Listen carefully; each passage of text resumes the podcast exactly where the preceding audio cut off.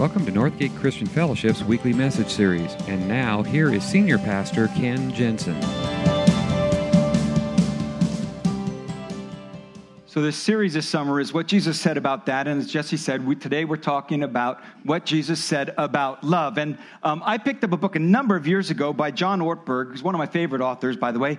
The title of the book is Love Beyond Reason. And I highly recommend this book. It just gives you a whole different perspective on how God's love works and how it changes lives. And he starts off with a story that I wanted to kind of start off today with. So I'm going to read from chapter 1, Love Beyond Reason. Her name was Pandy. She had lost a good deal of her hair. One of her arms was missing, and generally speaking, she had had the stuffing knocked out of her. She was my sister Barbie's favorite doll. Had you worried there for a minute, didn't I? She hadn't always looked like this. She had been personally selected a Christmas gift from a cherished aunt who had traveled to a great department store far away Chicago to find her. Her face and hands were made of some kind of rubber or plastic so that they looked real, but her body was stuffed with rags to feel soft and squeezable, like a real baby. When my aunt looked at the display window at Marshall Fields and found Pandy, she knew she had found something very good. When Pandy was young and a looker, Barbie loved her. She loved her with a love that was too strong for Pandy's own good. When Barbie went to bed at night, Pandy lay next to her. When Barbie had lunch, Pandy sat beside her at the table. When Barbie could get away with it, Pandy took a bath with her. Barbie's love for that doll was, from a Pandy's point of view, pretty nearly a fatal attraction. By the time I knew Pandy, she was not a particularly attractive doll. In fact, to tell you the truth, she was a mess. She was no longer very valuable. I'm not sure we could have given her away. But for reasons that no one could quite figure out in a way that kids sometimes do, my sister Barbie loved that little rag doll still. She loved her as strongly as in the days of Pandy's raggedness as she did in her days of great beauty. Other dolls came and went. Pandy was family. Love Barbie, love her rag doll. It was a package deal. Once we took a vacation from our home in Rockford, Illinois, to Canada. We had returned almost all the way home when we realized that the Illinois border, the Pandy had not come back with us. She had remained behind in the hotel in Canada. No other option was thinkable. My father turned the car around and we drove from Illinois all the way back to Canada. We were a devoted family. Not a particularly bright family, perhaps, but devoted.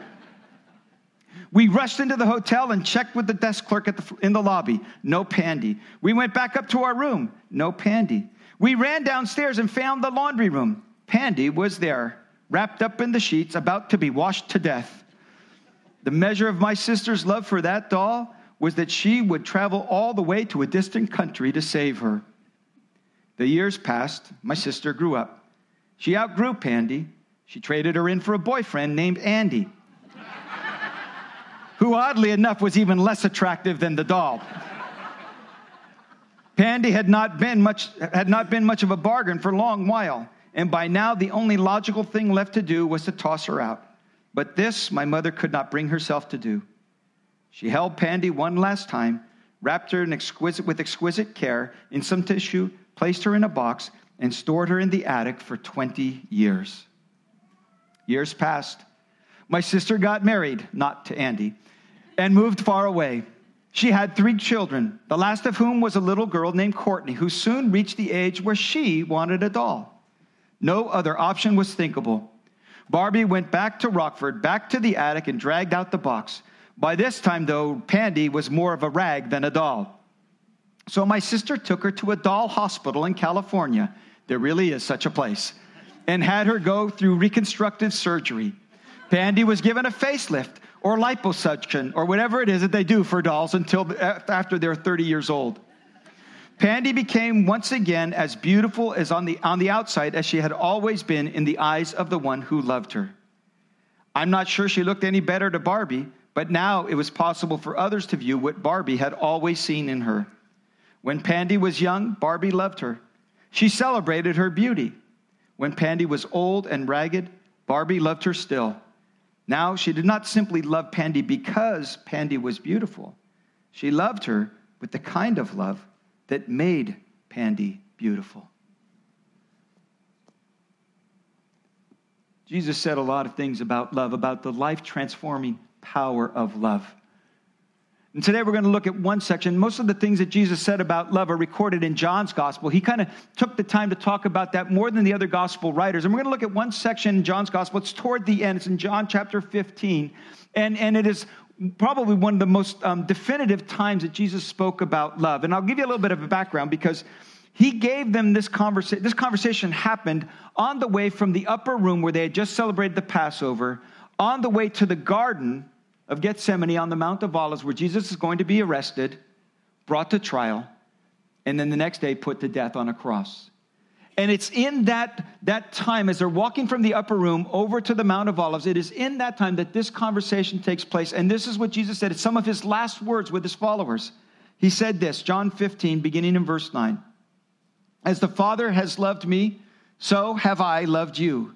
Now remain in my love.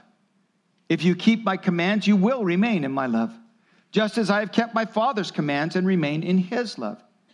I've told you this so that my joy may be in you and that your joy may be complete.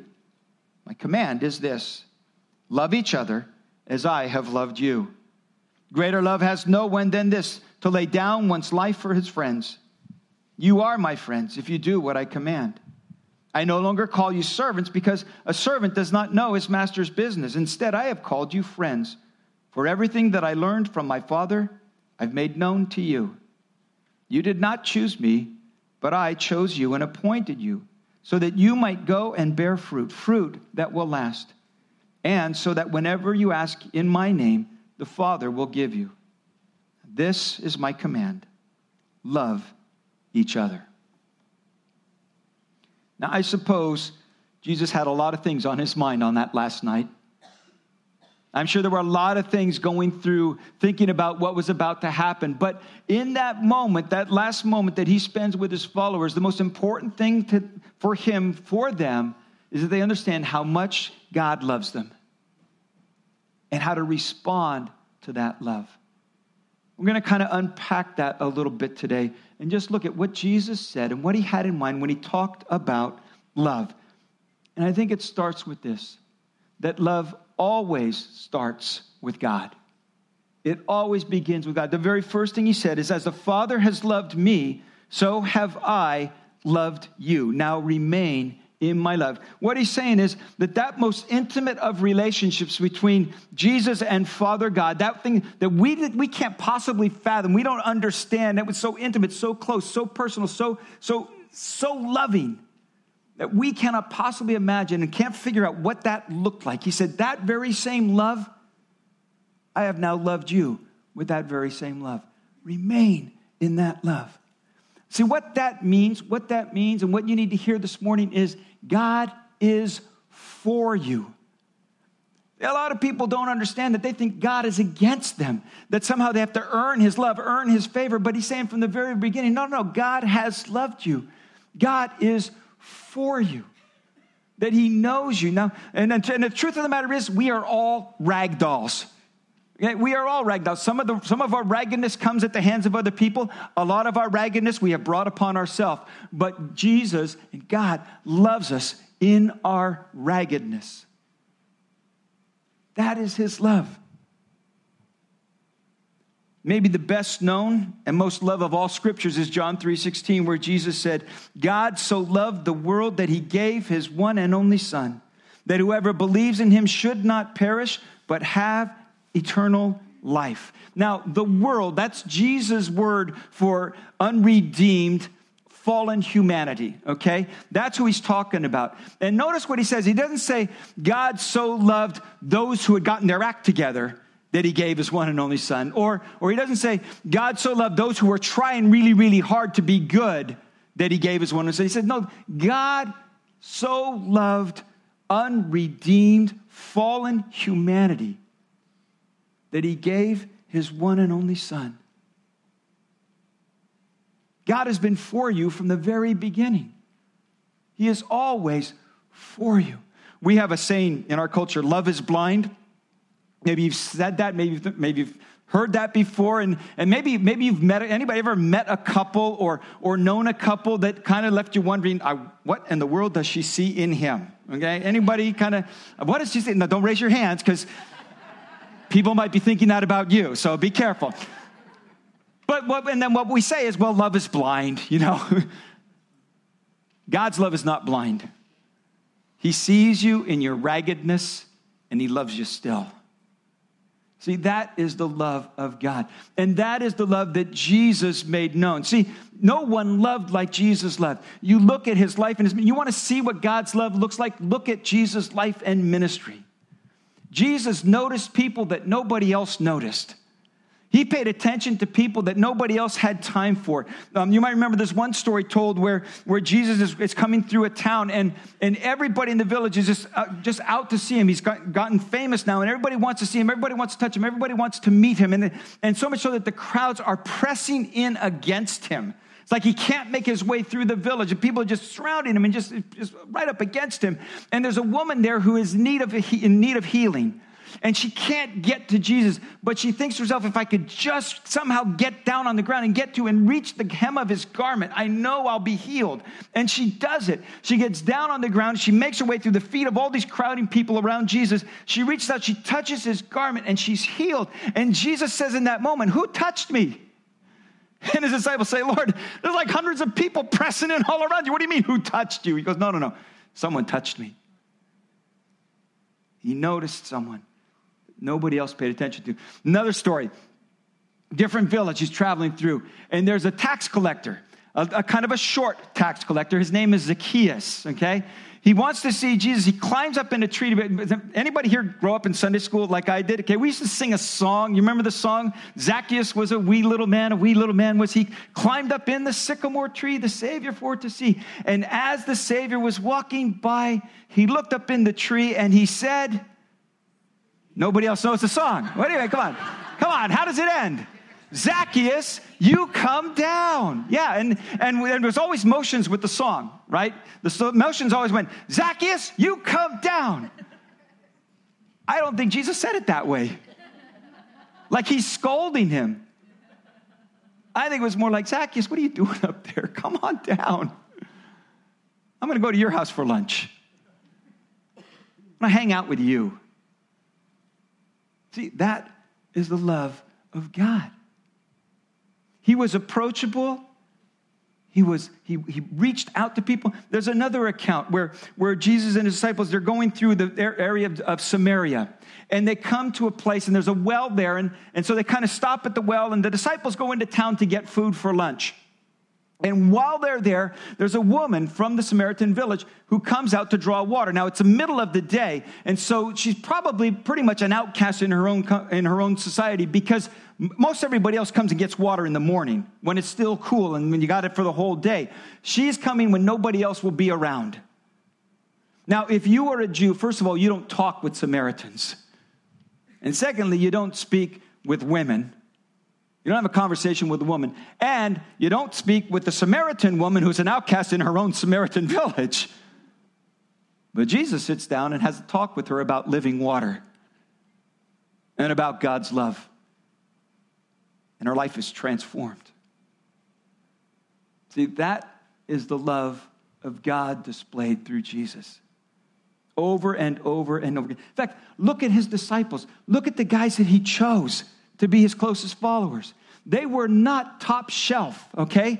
There were no PhDs in that group. There were no rabbinical school graduates. They were ordinary fishermen and tax collectors and kind of a hodgepodge of all kinds of different people. They were not the sharpest tools in the shed. Jesus chose them. And he says to them, you did not choose me, but I chose you. Now, to be chosen, see, to be chosen means to have value. To be chosen is to be recognized for your uniqueness. To be chosen is to say, you have something to contribute here. And Jesus called these guys that nobody else thought had anything else to contribute. He says, I choose you, I choose you, I choose you. Now, in our day, to be chosen, the greatest thing about being chosen is all the other people who don't get chosen, right? I mean, isn't that what makes being chosen so special? There's kind of an exclusivity about that. It's like, I'm better than everybody else because I got chosen. That is not the way God chooses. It's not the way Jesus chooses. In fact, you remember what he said? God so loved the world that he gave his one only son that whoever believes him. What kind of choosing is that? Whoever. Like, well, I don't know. Chosen is being exclusive. Like, no. That's not how God chooses. God chooses whoever because he sees the uniqueness and the value in each and every one of us. And what you need to hear today, maybe some of you for the very first time, you need to hear God is for you. He loves you. Love always starts with God. And then what happens is love begins to transform the one who is being loved. John Ortberg writes a little bit more about it in his book. He says, we may be unlovely, but we are not unloved. And we cannot be loved without being changed. When people experience love, and here I don't mean simply having warm feelings toward others. I mean the love that is sometimes stern and challenging, may even be painful. They begin to grow lovely. There is a kind of love that creates value in that which is loved. There is a love that takes ragdolls like you and me and loves them beyond all reason. And if you let him, God will begin to do reconstructive surgery on you until one day, watch out. Love of God transforms lives. It is that love beyond reason. Jesus said that the distinguishing characteristics of his followers would be that they love each other. He said, by this, everyone will know that you are my disciples if you love one another. He did not say, this is how everyone will know you're my disciples, by your views on biblical inerrancy. This is how everyone will know that you are my disciples, by your well-thought-out and reasoned theology. This is how everyone will know that you're my disciples, because you go to church every Sunday and you have a quiet time during the week. Now, this is how the world will know that you're my disciples, if you love one another. All those other things, those are important, but they're not the most important. The most important is that we love one another. And if you don't believe that, look at what Jesus said when he was asked, what is the greatest commandment? He said, love the Lord your God with all your heart and with all your soul and with all your mind. This is the first and greatest commandment. And the second is like it. Love your neighbor as yourself. All the law and the prophets hang on these two commands. Now, question for you. How much of the law hangs on those two commands? Okay, I'll give you a hint. It's right there where I just read, okay? How much of the law hangs on those two commands? All the law. How much of the writings of the prophets hang on those two commands? All the prophets. It all hangs on love God with all that you got and love your neighbor like you love yourself. All of it hangs right there. You don't understand the Bible unless you understand God's love. You don't understand the commands of the law unless you are able to love other people. If love is not the distinguishing characteristic of your life, then none of that other stuff matters. He says the most important thing is that we love one another. So the discipleship question to ask myself, am I growing in my following of Jesus? Am I growing in my spiritual life? The question is not, did I have my devotions today? The question is not, did I go to church Sunday? The question is not, do I understand that theological principle? The question is, the defining question of our faith is, am I becoming more and more loving? Am I becoming more and more gracious? Am I becoming more and more forgiving? Because Jesus said, this is how the world will know that you're my followers, that you love one another. See, when I keep close to that understanding that I am loved by God in spite of my raggedness, that as ragged as my life might be, he loves me still. When I keep close to that thought, then I am able to be a little more loving, a little more forgiving, a little more accepting of the people around me. When I stray from that thought and that reality, I become more judgmental, self-righteous, and smug. And there are a whole lot of Christians who think the measure of their spirituality is how much they know, but they don't know how to love. Dallas Willard writes about this in his book, The Spirit of the Disciplines. He says, how many people are radically and permanently repelled from the way by Christians who are unfeeling, stiff, unapproachable, boring, lifeless, obsessive, and dissatisfied? Yet such Christians are everywhere, and what they are missing is the wholesome liveliness springing up from a balanced vitality within God's loving rule. Spirituality, wrongly understood or pursued, is a major source of human misery and rebellion against God.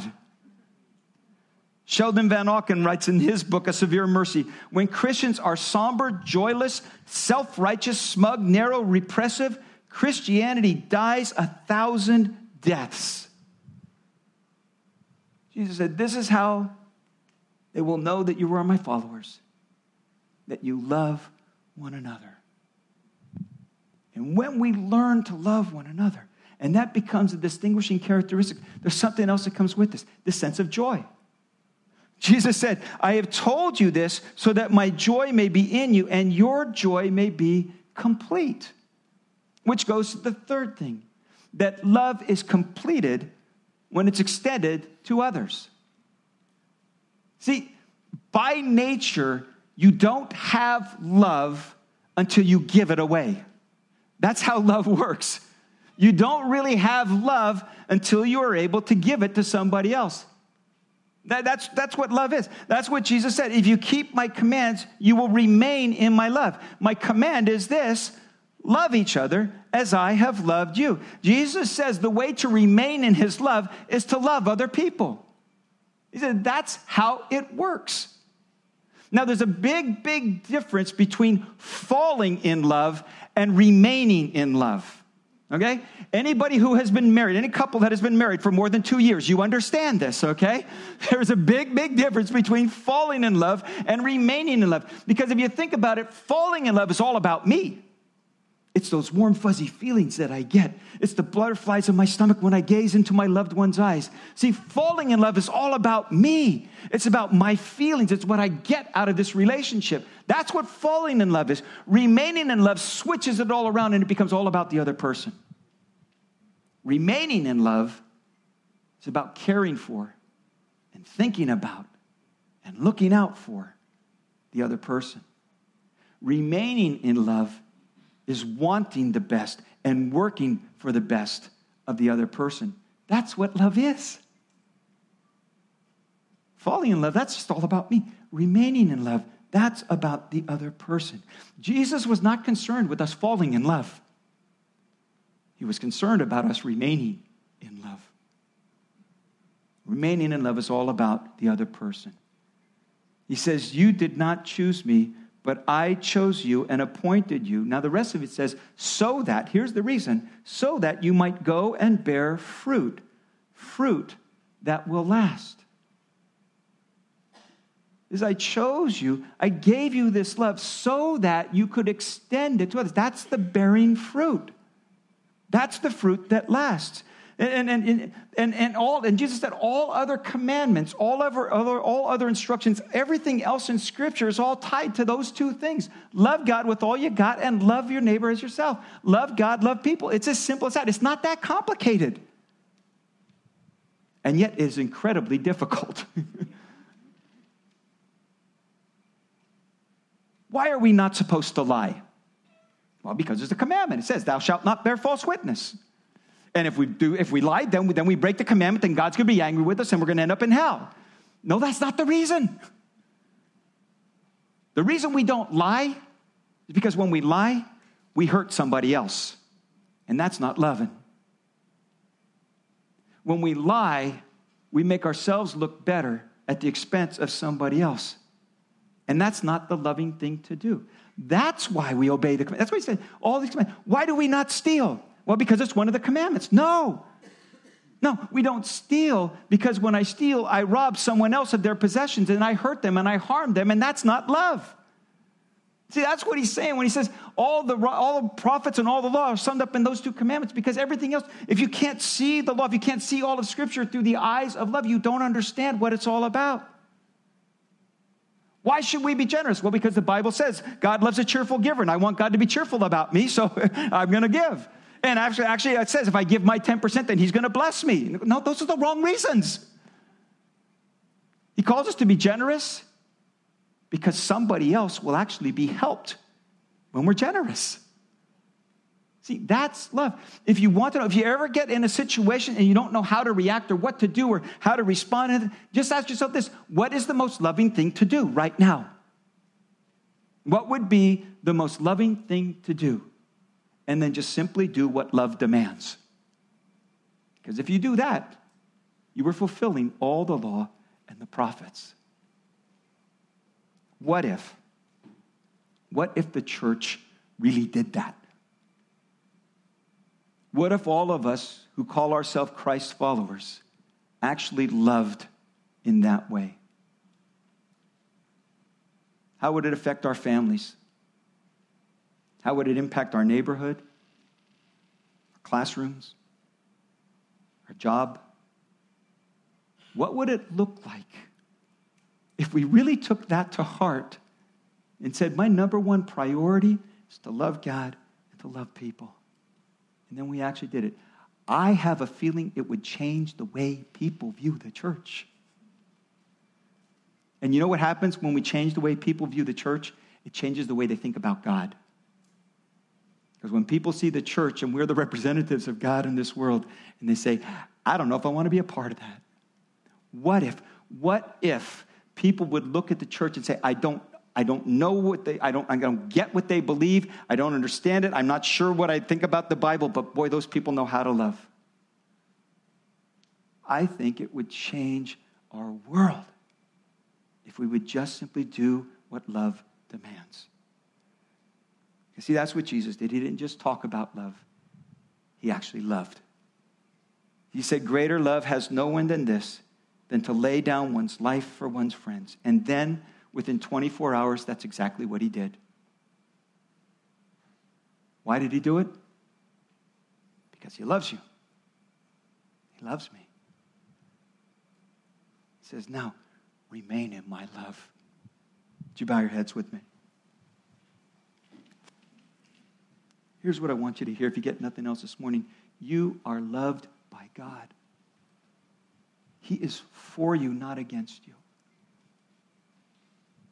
And all that he asks is that you would receive that love and put your trust in him and then learn to live in that love, extending it to other people. And you might be here this morning and say, well, that's easier said than done, because, you know, you don't know the unlovely people I work with or the unlovable people in my family or my neighbors or whatever it might be. And Jesus says, no, you can do this if you just remember that I've loved you with all of your raggedness. See, you don't have to agree with somebody to love them. You don't have to accept their lifestyle or condone their behavior to love them. You just simply have to want the best for them. That's what love is. Now, maybe you're here this morning and you don't know the love of God. For you, this whole God thing has been more about fear. And you never realized how much he loved you. He loved you so much that he gave his one and only son, who gave his life on a cross so that you would know his acceptance, you would know his forgiveness, you would know his love. And all that he asks is that you would come to him in openness and honesty and say, God, this is my raggedness. This is my faults. These are my flaws. You know them better than I do. This is my sin, and I can't go back and undo it, and I can't do anything to make up for it. I need your grace. Thank you for loving me on the cross. Would you, with that love, forgive me and restore me and help me to live in that love? If you have never made that decision, today I want to give you an opportunity to take a first step of faith, and it's really that simple. It's just acknowledging your need, asking his forgiveness, and receiving his love. And if you've never done that, but today for you, it's time to take a first step of faith. I'm going to ask you to do something really simply just to let me know, so I can pray with you and for you as we close. And I'm going to ask you, just raise your hand, and when you do, look up and catch my eye, because I want to see you and acknowledge you and pray with you. Is there anybody? First time saying, this is it. This is it for me.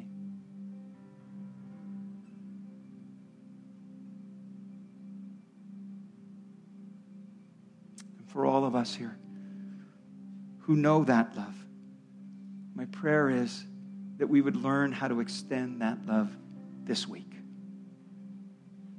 And if you're here and you're saying, you know, I could use some help with that because that's not all that easy for me, I would love to pray for you as well. Same thing. Would you just raise a hand, hold it up, look me in the eye so I can pray for you? Yeah.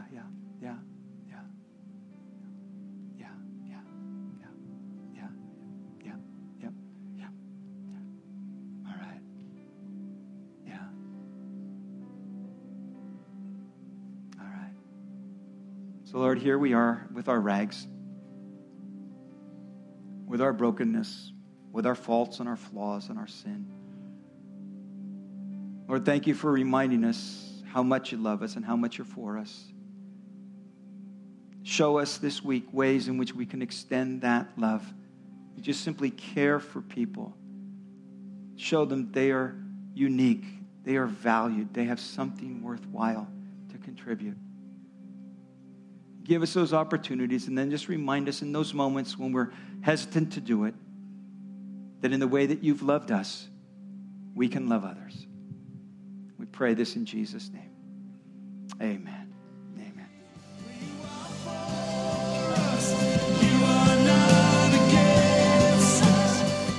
Thank you for listening to this week's message. We trust that you'll join us again soon for another uplifting message from Northgate Christian Fellowship, located in Venetia, California.